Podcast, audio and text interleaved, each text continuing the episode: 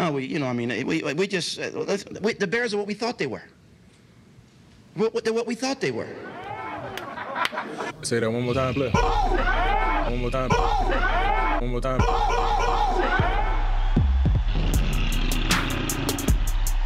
Man, you either bear down or lay down with Perez and a dub. Man, let's get it. Uh oh. OG in the building. Thanks for rocking with us, fam. Welcome to the Bears Essentials. On today's show, we recap the Bears' 33 to 22 defeat against the San Francisco 49ers. A dub, what the fuck, bruh? Tough, tough loss today, man. Tough one. Another tough day in the office. I just gotta say it, A Dub. We continue to manage to snatch defeat from the jaws of victory with this team. We've seen it last year. They did it again here today. This was a tale of two halves. That first half, it was promising. All of us that took the Bears to cover that plus three and a half point spread, we were looking good there for a little while. And then that second half came, A Dub. Everything changed in the second half. Audience, we have lost three straight games, down to three and five for the season. And A Dub, one thing that I wanted to point out to our audience is that all five of our losses this season have been by more than 10 points.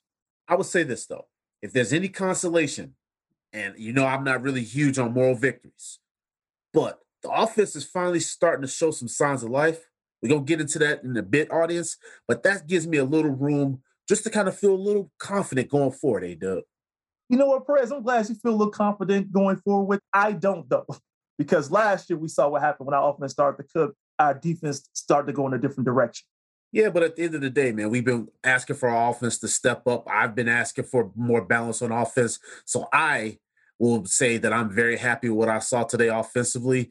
And if that defense could get back to where it was early in the season, combined with what we saw from offense, I think we got a good formula for success. But let's let's jump into our predictions from the preview pod. So for the week eight matchup, Bears versus Niners, I had us winning 19 to 14.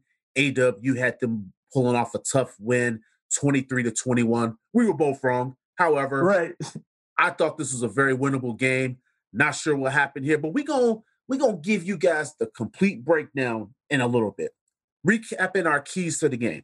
First key, I wanted that balance on offense. And I was saying a second ago to A-Dub audience, I really thought that we did a better job there with that balance. This is something that I've been asking for ever since Justin Fields has become our QB1, giving this kid a chance, letting him loose a little bit. We saw that things were balanced. We're moving in the right direction in that aspect, and especially with the play of Justin Fields today.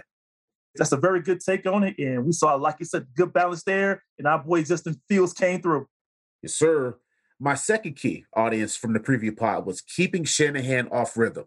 So if you guys heard, we had Vish on our show. He's a 49ers data guy and he has a really cool YouTube channel. And he agreed with me. He said, look, he said, Shanahan has shown that propensity that if you get him off rhythm, he's going to struggle with play calling. I thought we did a really good job there in that first half of kind of keeping him off rhythm. But that second half, he was dialing it up on us, man. Yeah, man, he was able to make some adjustments and things came through for them. Let's segue over to your keys. So your first one, you wanted the Bears to speed the game up offensively because you said, hey, that keeps Justin Fields and the Bears in the rhythm. Now, the audience, they had a really good time when our DMs with, with Vish telling you, like, hey, man, look at the film. But take that part out of the equation, A-Dub. How do you think the offense looked rhythm-wise? Let's take the Justin Fields part of that out. But how do you think rhythm-wise we look today? Rhythm wise, we look good. I thought, you know, we had a good balanced attack. Justin Fields stayed calm. The running backs kept kept doing well. So I thought a good rhythm with play call and everything else. Yeah, I would say I, I would agree with you. I think still think there were some areas that we could uh, do some things differently. Audience, we'll get into that a little bit later on. Your last key was stopping the 49ers run game. And that you mentioned they like to run left and up the middle. We did not do a good job with that. Mitchell did had his way with us. I don't think it was just limited to the left or the middle. They ran wherever they wanted to in this game.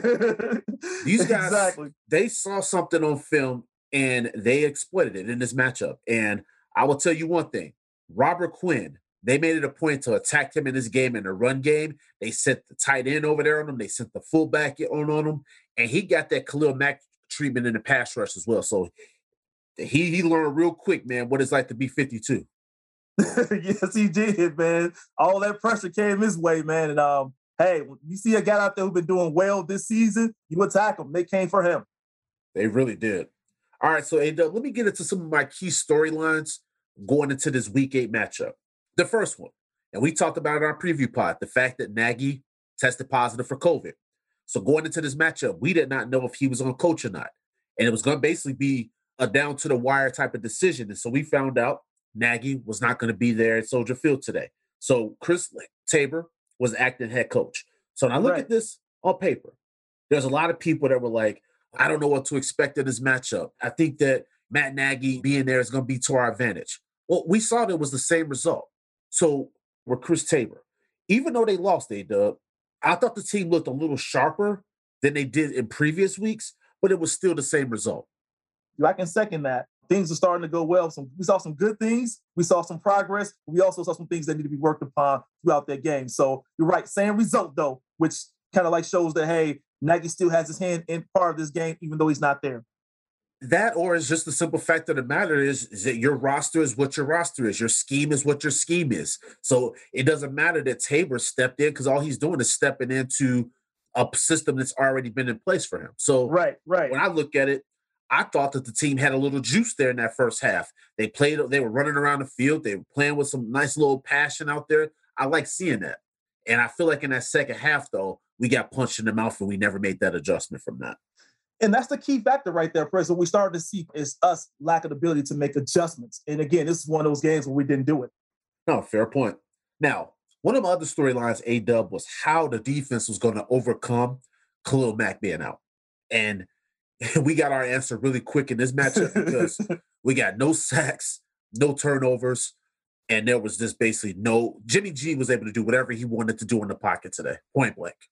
That's true. It had me thinking that how can one man have all that power? And I'm talking about Khalil Mack. the defense looked totally different without him. Well, shit, we already know that's a bad man. That's a bad motherfucking man. Definitely. We missed him like crazy today. Now, one thing that I do give credit to San Francisco for doing in this game today was the fact that they realized, okay, 52's out for Chicago. And as I mentioned earlier, they loaded up on, on 94. They made sure that Quinn was not going to be a problem for them. But then also, as I mentioned earlier, when you talked about your key with Mitchell, well, they also attacked T- uh, Trevis Gipson.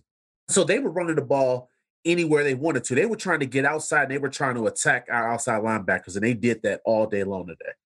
Yeah, man. Because I mean, the guy broke away for several 20 plus yard runs. It's like, whoa, can't have that there. But you're right. They run game was excellent um, without Khalil Mack out there. So, right tackle, that was another position that we talked about last couple of weeks. We had the Lachavious Simmons situation that happened there against the Bucks. He was put into a bad situation. He didn't make the most of his opportunity there. We got some good news this week, though. We found out that Elijah Wilkinson was coming off that COVID list, and then Larry Borom turned to practice and got that start today, A dub. So that kind of solved one of those problems. How do you think Larry performed at right tackle today? I didn't think Larry performed bad, man. I thought he held his own. You know, uh, he showed that he was still he was ready to play this game here. So salute to him. his name wasn't called in the broadcast, and and I thought that for the most part he looked solid. Now Justin Fields did get some pressure in this game, and so I when I look at that, I think the offensive line as a whole has some things that they need to to Correct. shore. But I thought Larry Borom, I thought he was decent today. Me too. I thought he held his own. So, audience, when we think about this matchup today, there was a lot of different things that we were all wondering. Obviously, I mentioned the balance, which I thought we did a really good job at. But then the other part, we saw how often Justin Fields got hit last week. And the biggest question was, are they going to be able to protect Justin Fields in this matchup? And we did we got our answer because he got sacked a number of times in this game today, A Dub. He had a lot of pressure, and the kid was running for his life as he's been doing all season. Yeah, he was, man. He, he did get hit sometimes. And um, the good thing about this time was that somehow he still stayed in rhythm. He didn't let that distract him really for, for the end goal. So he still played well throughout all that. Yeah, and, and this is thing too that we talked about briefly on the preview pod, especially when um, Vish was mentioning the 49ers pass rush. Now, they came into this matchup with low pass rush numbers. However, if you look at the tape, audience, you don't have to take my word for it. You fire up the tape, you'll see that the 49ers scheme pressure. And that is what they did today. And when Bosa got lined up on Alex Bars one on one, and Bosa just destroyed him in that matchup, that's what they do. They got some really good pass rushers, and they did it today without Dee Ford, who was out. He was inactive today, Dub. But I'm telling you, That 49ers pass rush. That's why sometimes you got to go beyond the stats and the numbers because they are Right. a decent little pass rush unit there. Yeah, exactly. They are decent press. You can see they were getting pressure there on Justin Fields. And I just really wish our offensive line schemed a little bit better to make sure that we were protecting this kid because getting him getting sacked four times today, now he's been sacked 30 times on the season. Now, audience, I want you guys also to keep in mind Justin Fields didn't even play week one or the first half of week two. That's a lot of sacks for one guy. That's a lot of hits. And we got to make sure that we are keeping this kid upright as much as possible. Absolutely, because those hits add up over time. They really do. Our week eight breakdown. So, audience, we like to keep you guys abreast of what's going on in NFC North. So, Thursday night, you guys know that the Packers and the Cardinals played. That was an awesome game. Aaron Rodgers had another meme. I saw you guys having fun with him. That was dope. but the Packers, they pulled off a win over the Cardinals. They moved to seven and one. They're cruising right now. And that's Arizona Cardinals team. They've been rolling. So when I looked at that, I said that might be a potential, that might be a potential NFC championship game matchup that we saw right there on Thursday night. that is possible. So then we got the Lions and the Eagles. Now in this ball game, the Lions fall to 0 and 8. Lions were just blown out. Not even gonna say nothing about them. It is what it is. 0 and 8. I'm, glad you're not going to say anything, friends, because Detroit looking for you. I ain't worried about them. I'm too too busy worried about my team right now being three and five. So I'm, I'm just gonna leave it there when it comes to the Lions. All right, uh, cool. The last game, we got the Minnesota Vikings versus the Dallas Cowboys. Audience, as of this recording, that game is on right now. Last time I checked on my TV in here, it looked like the Vikings were up 7 0. So we'll keep you guys posted on that as we continue the podcast. We're going to get into some of the notable inactives before we get into the nuts and bolts of this episode. So, audience, as we talked about earlier, Khalil Mack being out, big blow to this team. He was inactive. Caleb Johnson was inactive. Artie Burns was inactive. Breshad Perriman, I don't even know why they brought him here. He's inactive once again. And then also Nick Foles, who I hope gets moved by the trade deadline, he was also inactive. But with the situation with Khalil Mack, it just goes to show you how valuable and, and important he is to this defense. Now, he hasn't missed a game since 2018. And I remember when he missed a couple games in 2018, he had an ankle injury, A dub. So they gave him a couple games leading up to a bye week to kind of get him rested for the, the back half of that season. And I feel like they Right. might be trying to do that again now this year with, with him as well, trying to give him some time basically around that bye week to, to you know to get him back out there healthy. But tough loss for us for our defense because he's very important to what we do. Yeah, he's very important. And you can see they've been having some small nagging injuries um, early on, you know, throughout the season pretty much. And he has played right through all that. Without him, it hurts, right? Badly. But, you know, the guy's banged up a little bit. let's get into it. Today's game. When I was watching this thing, A Dub, there was a lot of pivotal moments, but I knew the Bears were in trouble today when Ryan Nall entered the game at running back. When Khalil Herbert got hurt, and I saw Ryan Nall going in and running back, I'm like, oh fuck. I'm like, I don't ever want to see this guy in there running back. And we promptly punted two plays later. Now, audience, I'm just I'm kidding. That was a shot that I was taking at my boy Big Dave. I thought that we were in trouble when Deebo Samuel ro- rolled off that 82 yard reception. I mean, A Dub, in that moment of the game, when Deebo Samuel caught that screen pass, they were third and 19. We had them backed Right. up. And all Jimmy Garoppolo was doing in that moment was doing a check down. And fucking Deebo Samuel, man, he turned that thing into a massive gain, turned that shit up the field. And that Soldier Field crowd went from being hyped and jacked up to that shit took all the air out of that fucking stadium, dude. And I want to say this it was great hustle by DeAndre Houston Carson on that play to keep Deebo Samuel from scoring on that play, but they ended up scoring anyway. But that Right. play for me, A Dub, was when I knew we were in trouble. That play in itself, man, that was seeing that play, man. I said, wow. Like you said, third and 19 turns to that. Big yardage like that, that hurt really badly. But for me, I thought when Santos missed that kick, I said, wow, that is unusual. Now we're down, even though we scored a touchdown, but we're down one point, but they also still feel comfortable with what they've been doing. So I thought at that point, when Santos missed that extra point, I said, damn, he don't miss anything this year. He hasn't missed anything in a long time. So seeing that, that really hurt. Yeah, I mean, and that was a key part in the game because at that point, it would have tied the game up 23 23. I will say it wasn't a clean snap. I thought Pat O'Donnell did a decent job of trying to get it down there. Yeah. It just looked like the timing was off on that for Santos. Also, now I don't really listen to a lot of the uh, broadcasts because generally I'm at the game. So listening to that was painful. Listening to them hyping it up how he doesn't miss and this and that. Cause I always feel like that shit jinxes people. I know Yeah. that sounds superstitious, but they said that then he misses the extra point. Always happens that way, doesn't it? I didn't like it worth for damn. I was like, fuck that announcer. Don't do that shit. Don't do it at all, man. Jinx, my man. And that's one thing I always worry with Santos in general. When they always see him kick, is always that whole stamina. Hey, he haven't missed in so long. And then, you know, you kind of wonder when it's going to eventually happen. And unfortunately, it happened at the wrong time. No, it's, it's a fair point. One thing that we haven't talked about so far, A Dub, was that earlier in the game, Eddie Jackson injured his hamstring, did not come back in the ball game. And then what I saw on that play though was Eddie Jackson was in the slot covering the receiver, had great coverage on the play, Right. pulled up lame, and when you saw him grabbing at the back of that leg, you knew, okay, he's not going to probably finish this game. He went down to the ground. That was it. So that's something that we need to keep our eyes out on because that could be a situation where he could miss some time, you know, because we don't know the severity of that hamstring injury. Yeah, some of those hamstrings, you know, Perez can last a few weeks, and then if it continues, right, it can become one of those nagging injuries throughout the season. So hope it's not that severe, man. I'm hoping for him, hoping everything goes well for him as well. Soft tissue injuries, they're tricky. Even sometimes when someone thinks that they're back and ready for them, it's really easy to re-aggravate them or make them worse. So something definitely will keep you guys on the Exactly. lookout for going forward. As I had mentioned earlier in the show, I was very happy with what I saw from the offense because in this ball game, the defense they let us down. The offense was a bright spot for me, especially the play of Justin Fields. To me, A Dub, this was the best game of his young career. Today was just an example of why this kid is going to be a special player in this league and why last week, A Dub, I was telling the fan base to relax, be patient. Let's hold off on saying that this kid's not ready, that he's a bust, this and that. We got to give this kid a chance to cook. And I think that today was an example of how special this kid is. That fucking touchdown run that he had, he turned a sack, A Dub, into an exciting highlight reel play. That shit was amazing. Amazing.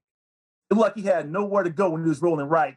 And then he had made some decisions. I got to go left, man. And he made that into a touchdown. I was like, wow, this kid with his legs is just awesome. Yeah.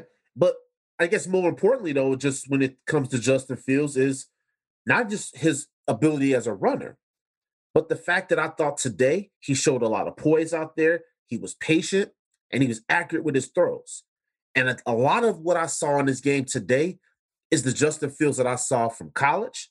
And that's the reason why most of this fan base was fired up that Ryan Pace traded up to get him. So I'm telling you, Justin Fields today impressed me, and not just with his running ability, but I thought he was very solid throwing the football today. Yes, and I agree with you, Perez. You talk about him throwing the football. He made some very good decisions. He actually made some very good, quick decisions at that, right? He didn't hold the ball too long. It's like, hey, if it wasn't there, he'll run. If it's there, he'll throw it. So I got to give him a lot of credit with his timing.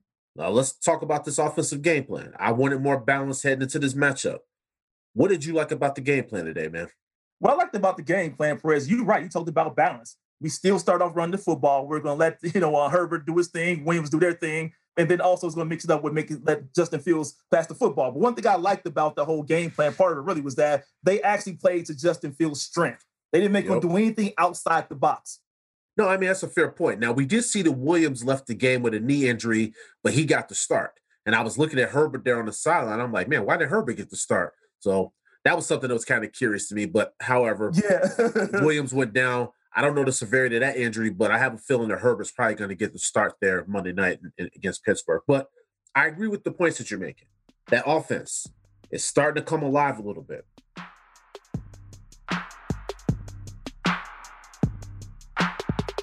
NFL fans, hungry for a big win this week? DraftKings Sportsbook, an official sports betting partner of the NFL, has you covered. New customers can bet just $5 on any NFL team to win their game. And if they do, you win $200 in free bets. Winner, winner. It's that simple. If Sportsbook isn't available in your state yet, DraftKings won't leave you empty handed. Everyone can play for huge cash prizes all season long with DraftKings Daily Fantasy Sports Contest. DraftKings is giving all new customers a free shot at millions of dollars in total prizes with their first deposit. Download the DraftKings Sportsbook app now and use promo code TPPN. Bet just $5 on any NFL team to win their game and win $200 in free bets. If they win, you win with promo code TPPN this week at DraftKings Sportsbook, an official sports betting partner of the NFL. Must be 21 or older, New Jersey, Indiana, Pennsylvania. New customers only. Minimum of $5 deposit and $1 wager required. One per customer. Restrictions do apply. See DraftKings.com slash sportsbook for details. Gambling problem? Call 1-800-GAMBLER. Now back to the show.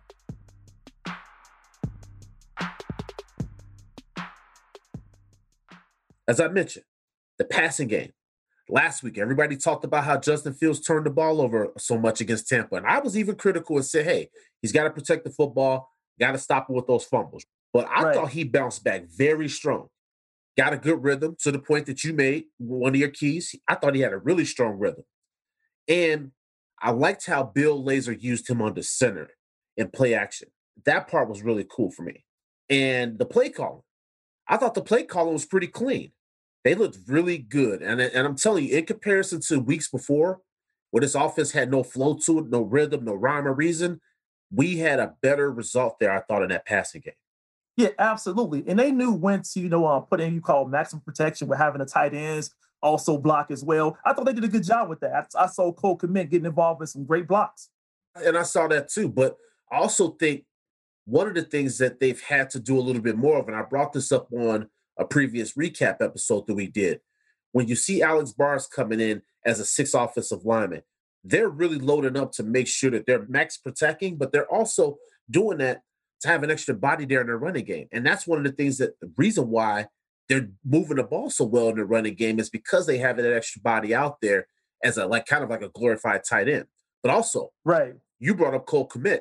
I thought Cole Kmet, there was a number of plays that I was impressed by him because he would get a nice little jam or hit Bosa or get him knocked off his square, but then Cole Kmet would then go out and, and get his route run and then catch the ball. So I thought he really was impressive, not only with the, in his blocking aspect, but also with knocking Nick Bosa off of his rhythm and timing in the pass rush as well. He played a big part in that aspect of the game. And like you were saying, he's playing dual roles. You like to see that about Cole Kmet. Now, rush and attack wise. Now, you talked about this. We've talked about this a ton on the show. This identity of this football team has been around the running game, and as of late, it's been Khalil Herbert. Now, think about this, A Dub. We've used three different running backs, along with Justin Fields this season, and the results have been amazing.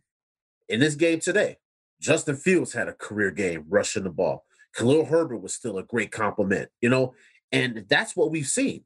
We've seen that this running game has been very strong and very solid. And this gives me a lot of confidence. So that's why earlier I pushed back on you a little bit because I'm like, hey man, we gotta be we gotta be positive about what we're seeing because it's been so bad on offense. I mean, and even still, there's still some things that we can improve upon because one of the things that I Yeah. didn't like with the game plan A dub was our red zone efficiency. We settled for too many fucking field goals.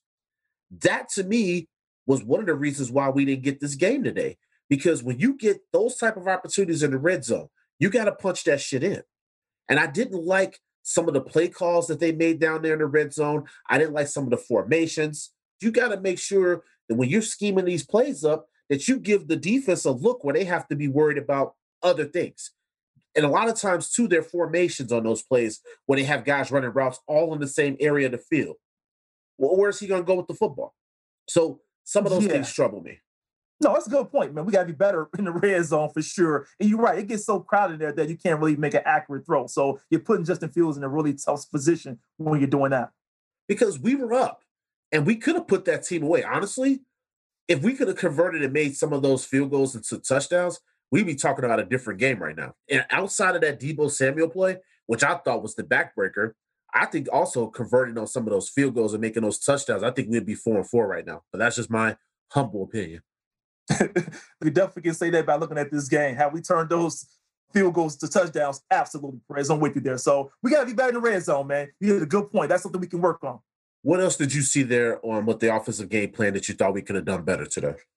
I thought that part, you're right, the red zone piece was um, critical. I did think that on some of the plays, you know, even when we didn't have Herbert out there, I thought the play calling to me when Dahl was out there was just very questionable. I said, look, now you're putting everything on the shoulders of Justin Fields, and there's no one to help him out. So I thought the play calling there could have been a whole lot better. Well, I will say this though. The one play where they did that misdirection fake to Ryan Nall and when Justin Fields got up the field up the left side of the field for that big gain, I thought that was a good play call, but it was surprising. Yeah it was surprising to me that the defense focused on Ryan Nall so much. They like really built that play. do y'all realize who that is has the football right now? Uh, who you think right. has the football? Like, what are you doing? Now Justin Fields, right, he, right. he even he they, that play was so good that it fooled the cameras because they all thought that Nall had the ball, and here's Justin Fields running up the sideline. So I don't. so, to, so to that point, I thought that was a good play call because it fooled the shit out of the fucking defense for the Niners. fooled the cameras, it fooled everybody. But I just was curious why they bit so hard on that Ryan Nall play. That was kind of weird to me. I'm like, you 49ers, are you all thinking about this play? Ryan Nall and Justin Fields? Who are you gonna go after? and you're right, they all went after Ryan Nall. I'm like, wow, they must thought it was Nagy out there calling some kind of gadget play or something. I don't know, some trick play that somehow they got beat on that. Yeah, but I would say though, that was something on that possession when Khalil Herbert went down. I thought, okay, well, they have no choice but to go to Ryan Nall. And I thought it was a decent drive. They ended up scoring a touchdown on that drive. And Big Dave had he had to let me know via text that, man, as soon as Ryan Nall comes into the game, good things happen. And I'm like, well, good things happen. I figured that. I was like, well, not on that first drive he got in there, man. But I was like, but you might have a right. slight point on the second. You might have a slight point he got a point on that second. He's right. That first drive, you're right. That's the one I was mostly critical on. But you're right. That second one, it did turn some good stuff. So I can't I can't hate on that part of it. That was just a good drive there that we put together. Earlier, you talked about the defense. So let's just get into it. Let's just rip the band-aid off. What didn't you like about the game plan today, and why do you think things went as poorly as they did? What I didn't like about the game plan, we look like we were trying to do really. We look, we are trying to get some pressure on Jimmy to make him throw quicker, of course, you know, and, and speed up the pace. And what it turned out to be was that, you know, they started making these slant passes that they kept executing on. So I thought really we started allowing too much that to happen to where they started now making big runs. And then they started making big plays. So for me, I thought our defense gave up too many big pass plays to these guys. That's what I didn't like about it. The defense has been concerning as of late, the last couple of weeks. Now, last week I gave a defensive pass A dub because I thought our offense put them in not so great predicaments. But today's game, I think it's unacceptable that we struggled against the 49ers. This offense came in the last four weeks of the season. They've been awful on offense. They came in here today. They almost put up 500 yards of offense against us. And to the point yeah. that you made, the big plays, that's one part of it. But I felt like on defense, what I didn't like is the fact that I felt like our guys were out of place a lot, especially on those big plays. That play to Samuel, that big run. Yes. It was just a lot of different things like that. So those multiple big runs. We just weren't in the right place. And then I'm like, where's the tackling that on, on Mitchell in that fourth quarter run where it looked like those guys were playing flag football out there? I'm like, what are we doing? Hit the guy, bring him down to the ground. So those right. missed tackles, that was concerning. Absolutely concerning missed tackles. And then on one drive, uh, Perez, you saw when they, um, I think, got a touchdown. It's like the whole offensive line just pushed our defense back, man. And you got Jimmy Garoppolo getting involved and pushing the pile to score that touchdown. I'm like, man, where's our defense? Where's our effort as a unit to stop that? I don't know. That's a good question. I'm wondering because that right there, that's old school football, man. When you start pushing the pile, that's how we played it yeah. in high school and college. Dude, that is old school football. And that was smash my football on that play. And we got punched in the fucking mouth. Now, I will say this though. I give them a little bit of courtesy or give them a little bit of bail from that first half of the game. But that second half of the game, A Dub, uh uh-uh. uh They gave up four consecutive scoring drives, three touchdowns and a field goal. They answered every time our offense scored. The Niners just came back down and scored with ease. Jimmy Garoppolo had those two touchdown runs, and he, he was feeling himself there on that last one. I'm like, man, fuck you, dude. Coming in here throwing yeah, the ball was. like that. And the thing is, he was in great rhythm, though. You know what I'm saying? It's like, you know, they had some unfortunate drop passes early on, but he was in good rhythm. I'm like, me grapple out there like acting like, you know, he just on his own island right now. So I didn't like how we played and let this guy just get loose like that. And then you actually add that along with the running game for us. That's just too much we're giving up, right? You're giving up big passes and you're giving up big run plays. You can't win a ball game like that, really, man. It makes it very difficult and tough. You bring up a good point. Jimmy Garoppolo wasn't a good rhythm. Why? No pass rush. He didn't get sacked. He didn't have a lot of pressure. He had a lot of time back there. So one of the other areas that I was really upset about in this game was where were the stunts? Where were the blitzes? I know coming into this matchup, everybody talks about the number of sacks that we've been able to get from our front four. But Khalil Mack was out today. I would have loved to see Desai send Roquan on the blitz. I would have loved to see him scheme some different blitzes so that Garoppolo would have gotten some different looks, or even just had the threat that a blitz could come and maybe you Right. pull back on the blitz at the last second. But I thought that he was just too comfortable in that pocket. And I was going to say it. This was uh, Desai's worst performance as defensive coordinator uh, so far on the season. I just got to call him out. Press. That's the same thing I thought, bro. I'm like, man, just seeing how this whole game is going, it's like checkmate on our defense on every possession, pretty much late. I mean, they scored on seven straight possessions, Press. Seven straight possessions they Mhm. scored on. Hey, look, let me tell you something. I don't think Tom Brady did that to us. you know, I so know. that It was kind of tough to see. It was it was damn close, but I don't think so either. right. So it was kind of hard watching that, man. I understand some of those scoring drives were uh, field goals, but still, those guys started to get touchdowns after that. So that that, that made it tougher for our defense and tougher for the team as well. Did they even punt today? The, the 49ers? I think it came early on in the game, maybe in the first quarter. Okay, I, that, I don't- I don't even one- remember. I don't even remember that. I'm, that's why I'm just thinking about with our defense. I'm like, damn, did they punt the ball? It might only just been one. Right, exactly. Probably only been one time, and after that, it was a wrap. They just kept going down, man. Where they got a field goal touchdown, and it just it, it is just tough to see a defense like ours without Khalil Mack not able to stand our own ground. I'm like, do we miss Khalil Mack that badly? That's what concerned me. Well, of course. I mean, that's your that's the guy. I mean, you got to think about it, man. These teams in the league, when the Bears are on their schedule, there's one guy on that defense that they're folks still worried about, and that's 52, right? They may also look at Akiem Hicks as well in the middle, but 52 is the one that they're like, hey, we got a game plan to stop this guy. We're gonna have to double team him, triple team him, get a, a nice little uh, chip in on him, whatever we could do to kind of neutralize him. So yeah, we were missing him, and that's why that was one of my key storylines. A Dub is because I knew going into this matchup, and we will have to manufacture pass rush from somewhere else, and we didn't do it. Right. The fact that we couldn't manufacture any other pressure anywhere else. I saw, you know, Quinn try to do his thing a little bit, but it seemed like he was the only one. I thought maybe I saw Hicks do more, Perez. You know, maybe Eddie Goldman do more. But I'm like, man, these guys did not make that big of an impact. And that's why I'm pointing the finger at the science, saying that that should have been his job to done something on that line, whether it was stunts, whether it was sending blitzes. So you got to do something different there, coach, to to kind of clear that up. A Dub, Absolutely. let's give out some game balls. Let's uh let's get some positive vibes going around here. So Yes, on sir. offense, who's getting your game ball? It's pretty easy for me on this one. Justin Fields. You probably, Kid. probably going to agree with that as well. The kid. The kid showed up. Actually, I thought he went to the next step in his progression there. You know, the fact that, again, we talked about this already, making good throws, making accurate throws, Perez, getting rid of the ball quicker, making good decisions, knowing when to run with the football, knowing when not to run, knowing when to stay in the pocket. So he had that awareness a lot more this week than he had last week. So we started to see this kid continue to get better and better. As matter of fact, we saw him very confident when he's running football, when he's running and picking up good yards. You see the confidence building in him, like, yeah, I'm the guy. I, I can handle this. I can hold my own ground. Yeah, and listen, that's a great game ball recipient because, as, as I said earlier, that's that was his best performance, I think, as a as a Bear, and that came after what many would say his worst performance was against the Bucks. That shows you that this kid was able to put that in the rearview mirror, just like he did against the Browns. After that Browns game, he came back the next week and he did his thing. So this is one thing you have to realize about Justin Fields. He's resilient and he's unflappable. The kid stays confident. And one of the things that I really Right. liked about him today, and why I think that that was a great uh, game ball recipient, he was getting pressure, but he was escaping sacks. He was smart with the football, bro.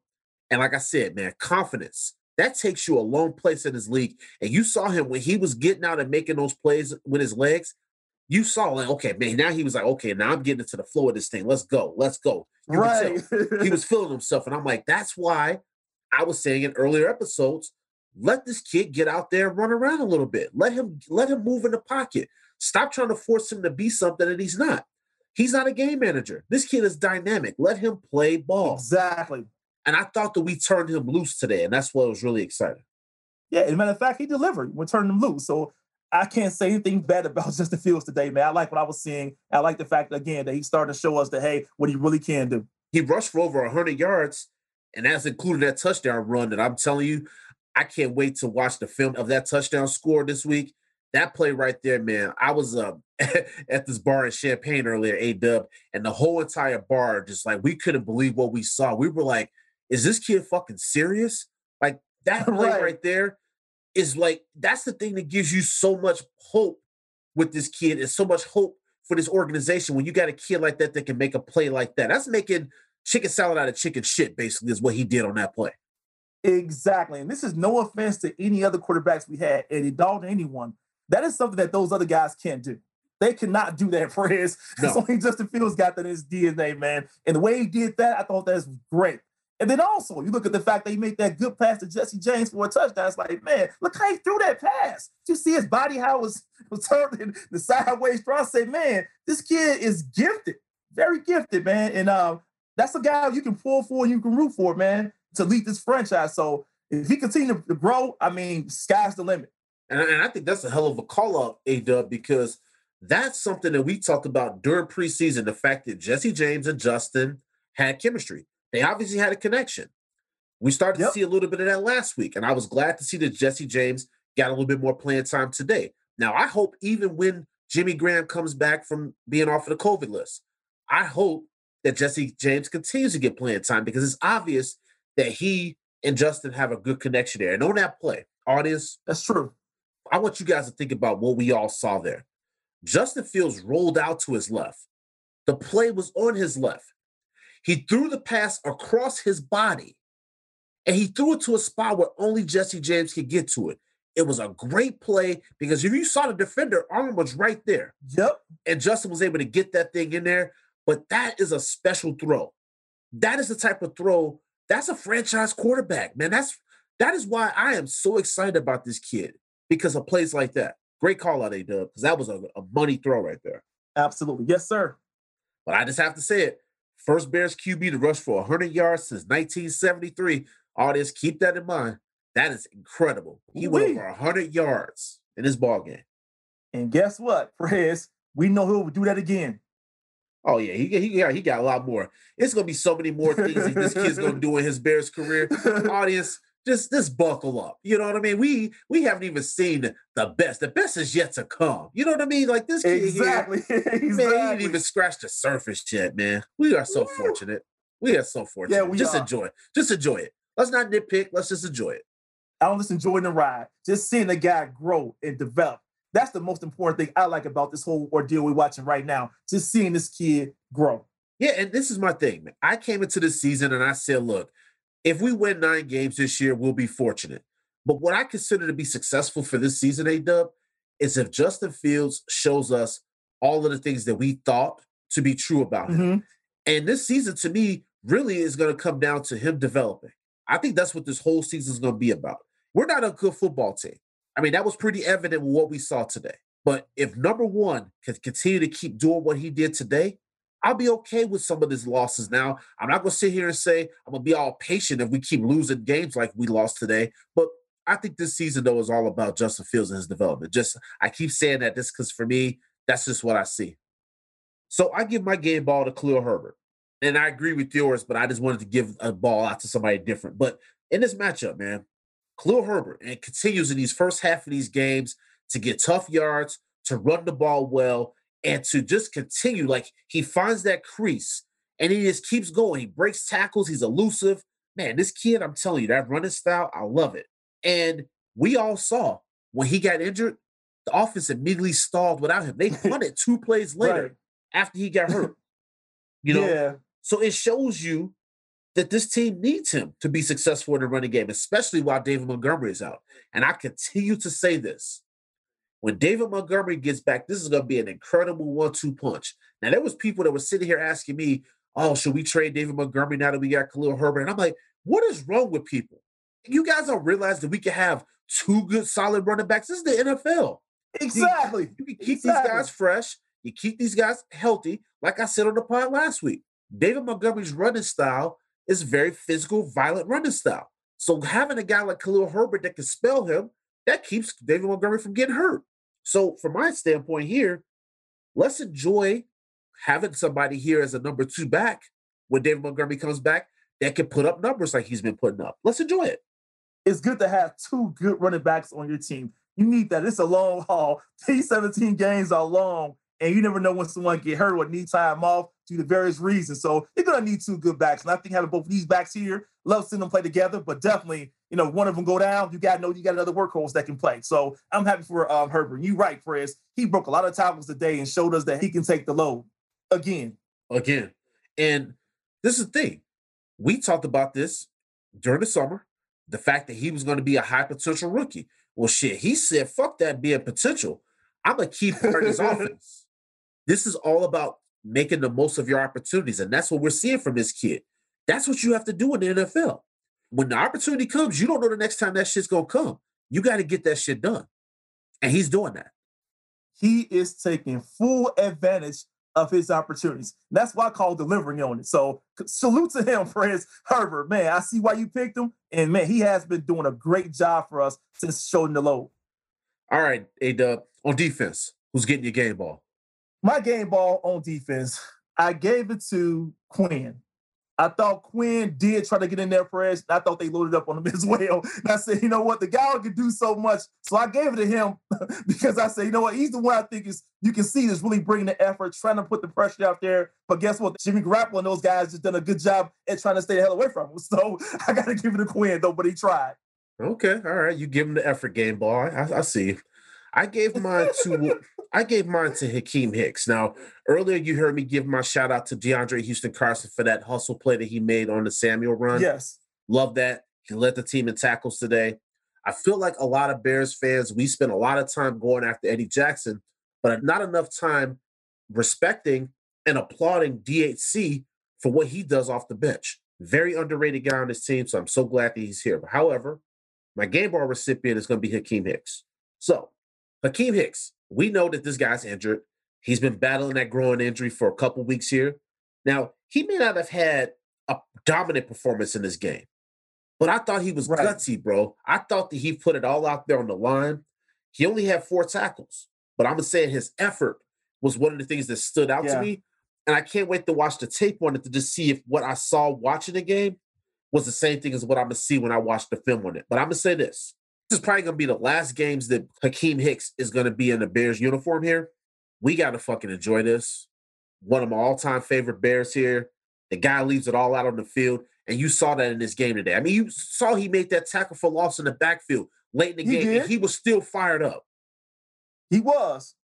And I just wish there's more defenders on that defense would have played with that type of tenacity, like Eddie Goldman, like Bilal Nichols. Like I just wish that we see some of these guys playing with a little of that tenacity to what, to, yeah, that fire, yeah, because that shit matters. Like this game means something to him, and it should mean something to everybody.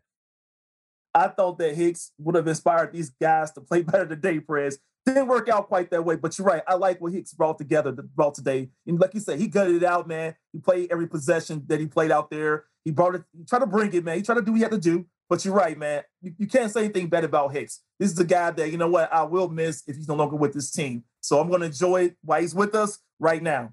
Shout out to you, 9-6. All right, A-Dub, who's your bear down, your underperformer for week eight? my underperformer for week eight, I had to go with Cody White here. I thought Cody would have done better in this game here. I saw him out there on the offensive line, man, just getting beat at times, making some mistakes that he normally don't quite make often. But in this game, he didn't look as sharp. And I thought for that part of it, we talk about the pressure getting on on fields, I thought he played a part of that. So for me, I thought Cody Whitehair should have stepped this game up a lot better today. Hey, look, Cody's supposed to be a leader on that offensive line. And uh, as a leader of the line, you got to be better. And I thought that he was bullied a lot in this game today. He's got to step up. Yes. So the interior of offensive line was an area last season that I said was a strength of this offensive line. However, this season it's been a problem. Whether it's been Whitehair, as you pointed out, whether it's been Sam Mustipher, someone that I've pointed out is somebody I've seen on film that Right. hasn't gotten it done. But then also James Daniels. There's been some times there where he's getting blown off the ball as well. That interior line, they got to step it up. But that's a good call out there as far as the underperforming. Mine is this is a tough one because there's a couple guys that I was kind of looking at. I'm, I'm gonna save I'm gonna save one of them for for for the preview pod. So I'm going after uh, Kindle Vildor. yep. I didn't think that the Bears corners were particularly good in this game today, but I thought the Vildor had the worst game out of all these fucking guys that were out there. You talked about earlier the big plays, A Dub. And when I looked at it, every time I saw a big play being given up, I saw that Vildor was the guy that was in coverage. When Samuel had that catch that he made 50 in the yards. first Yep. Now Mhm. that set up that field goal on that play for them. And that was just a situation where Samuel just basically outmatched him and he got physical with him, got open, made the plays. And I just thought in this matchup, I thought the 49ers, they saw a mismatch with Vildor, they picked on him, and they and they took him to the shed.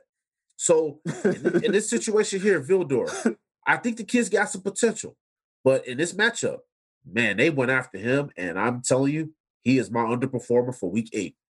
They cooked my man. They did. I was gonna call it what it is, man. They took him to the bakery. They cooked him. So it was tough watching, you know, because I you're right. Vildor does have some skill set that you can say, you know what, this kid's gonna be pretty decent down the road. And I want to see him continue to make, you know, some progress. But yeah, in this game here, man, he took some punishment, you know, on slants and also on big plays.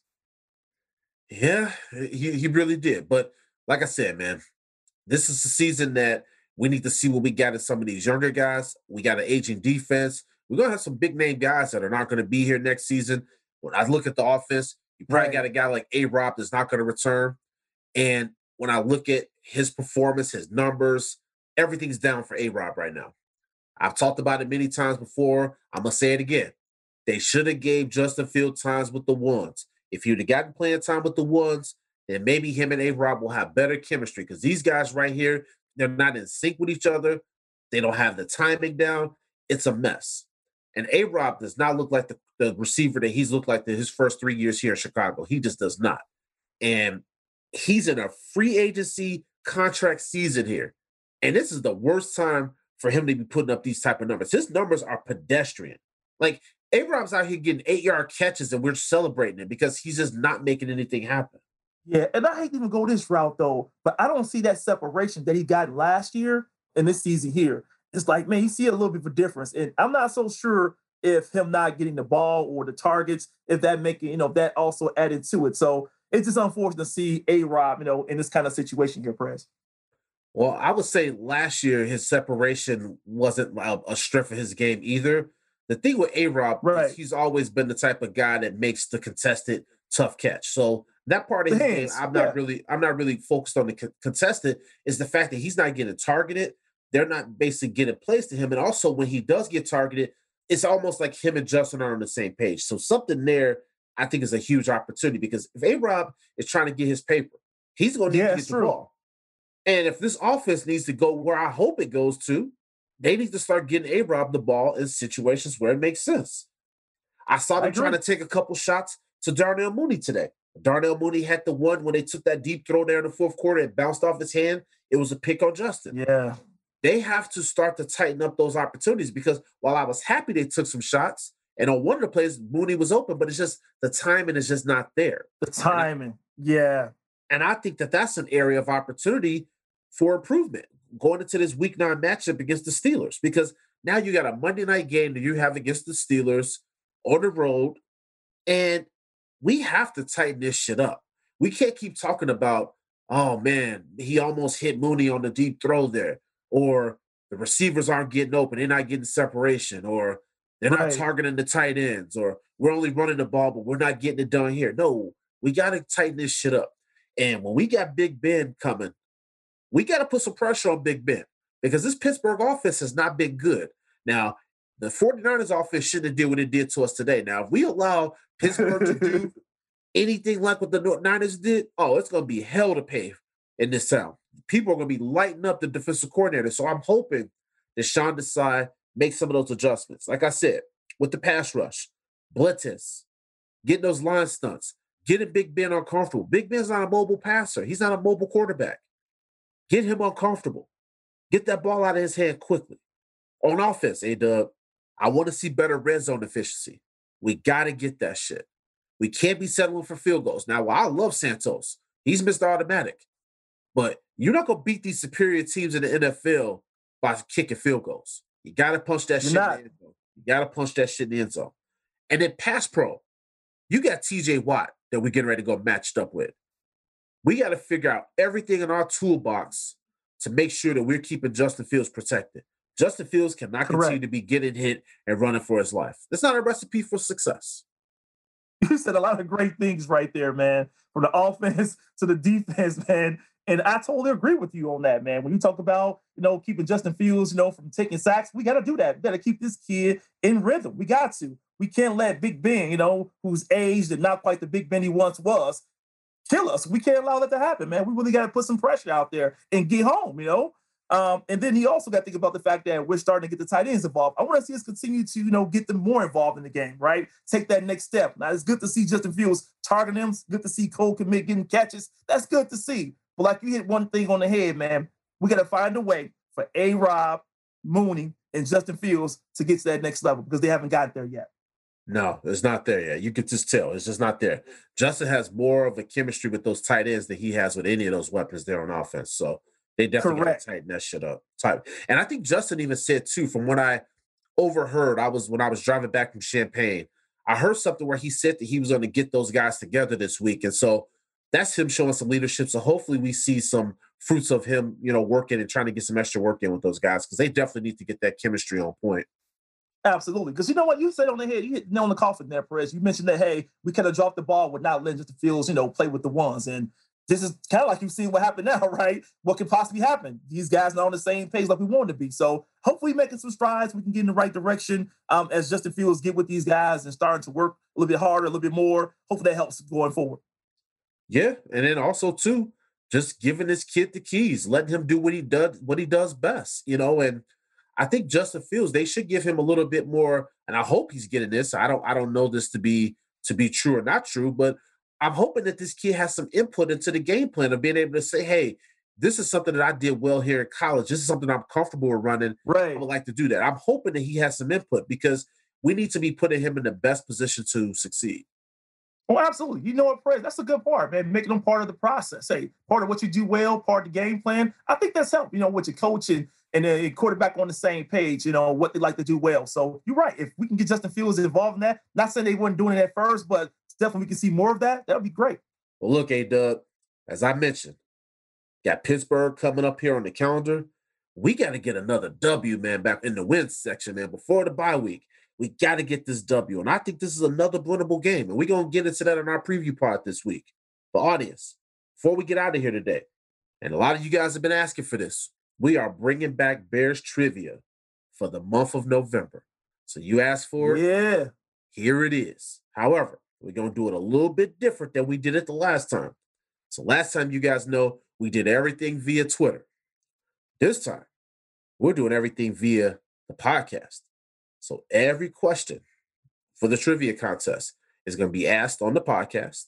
Then you need to DM us with your answer. Our Twitter handle is the Bears Pod. Now, the prize for this contest is an autographed Lance Briggs football. Legend of the game, love Lance. That's going to be the prize for the contest. Now, this contest is going to run for the entire month of November. We're going to ask questions on the recap episodes and also on the preview podcast. The top two participants or the top two placeholders for the contest are they're going to go head up in the contest over Zoom for that prize football. A dub. So I know we're doing a little bit different than we did the last time, but we want to make sure for this contest that people that are rocking with the show, that are listening to the show, are the people that are going to be rewarded for that, but also they can take advantage of some of these cool prizes and things that we offer every once in a while. Good luck to the contestants, man, going forward. We definitely applaud everyone who rocked with us. We really appreciate you. So this is for you guys. Without further ado, here's your question. So earlier in the show, I mentioned that Justin Fields became the first Bears quarterback to rush for 100 yards since 1973. Your question Who was the last Bears quarterback to rush for 100 yards in a game? Remember, DM your answer to at the Bears Pod. That's at Bears Pod. Good luck, and we're going to talk to y'all on Thursday. Thanks for listening to the Barry Essentials podcast. You can find this show on Apple Podcasts, Spotify, Stitcher, iHeartRadio, Amazon Music, and Google Podcasts. We appreciate your continued support of our show. Bears Nation, come down with us.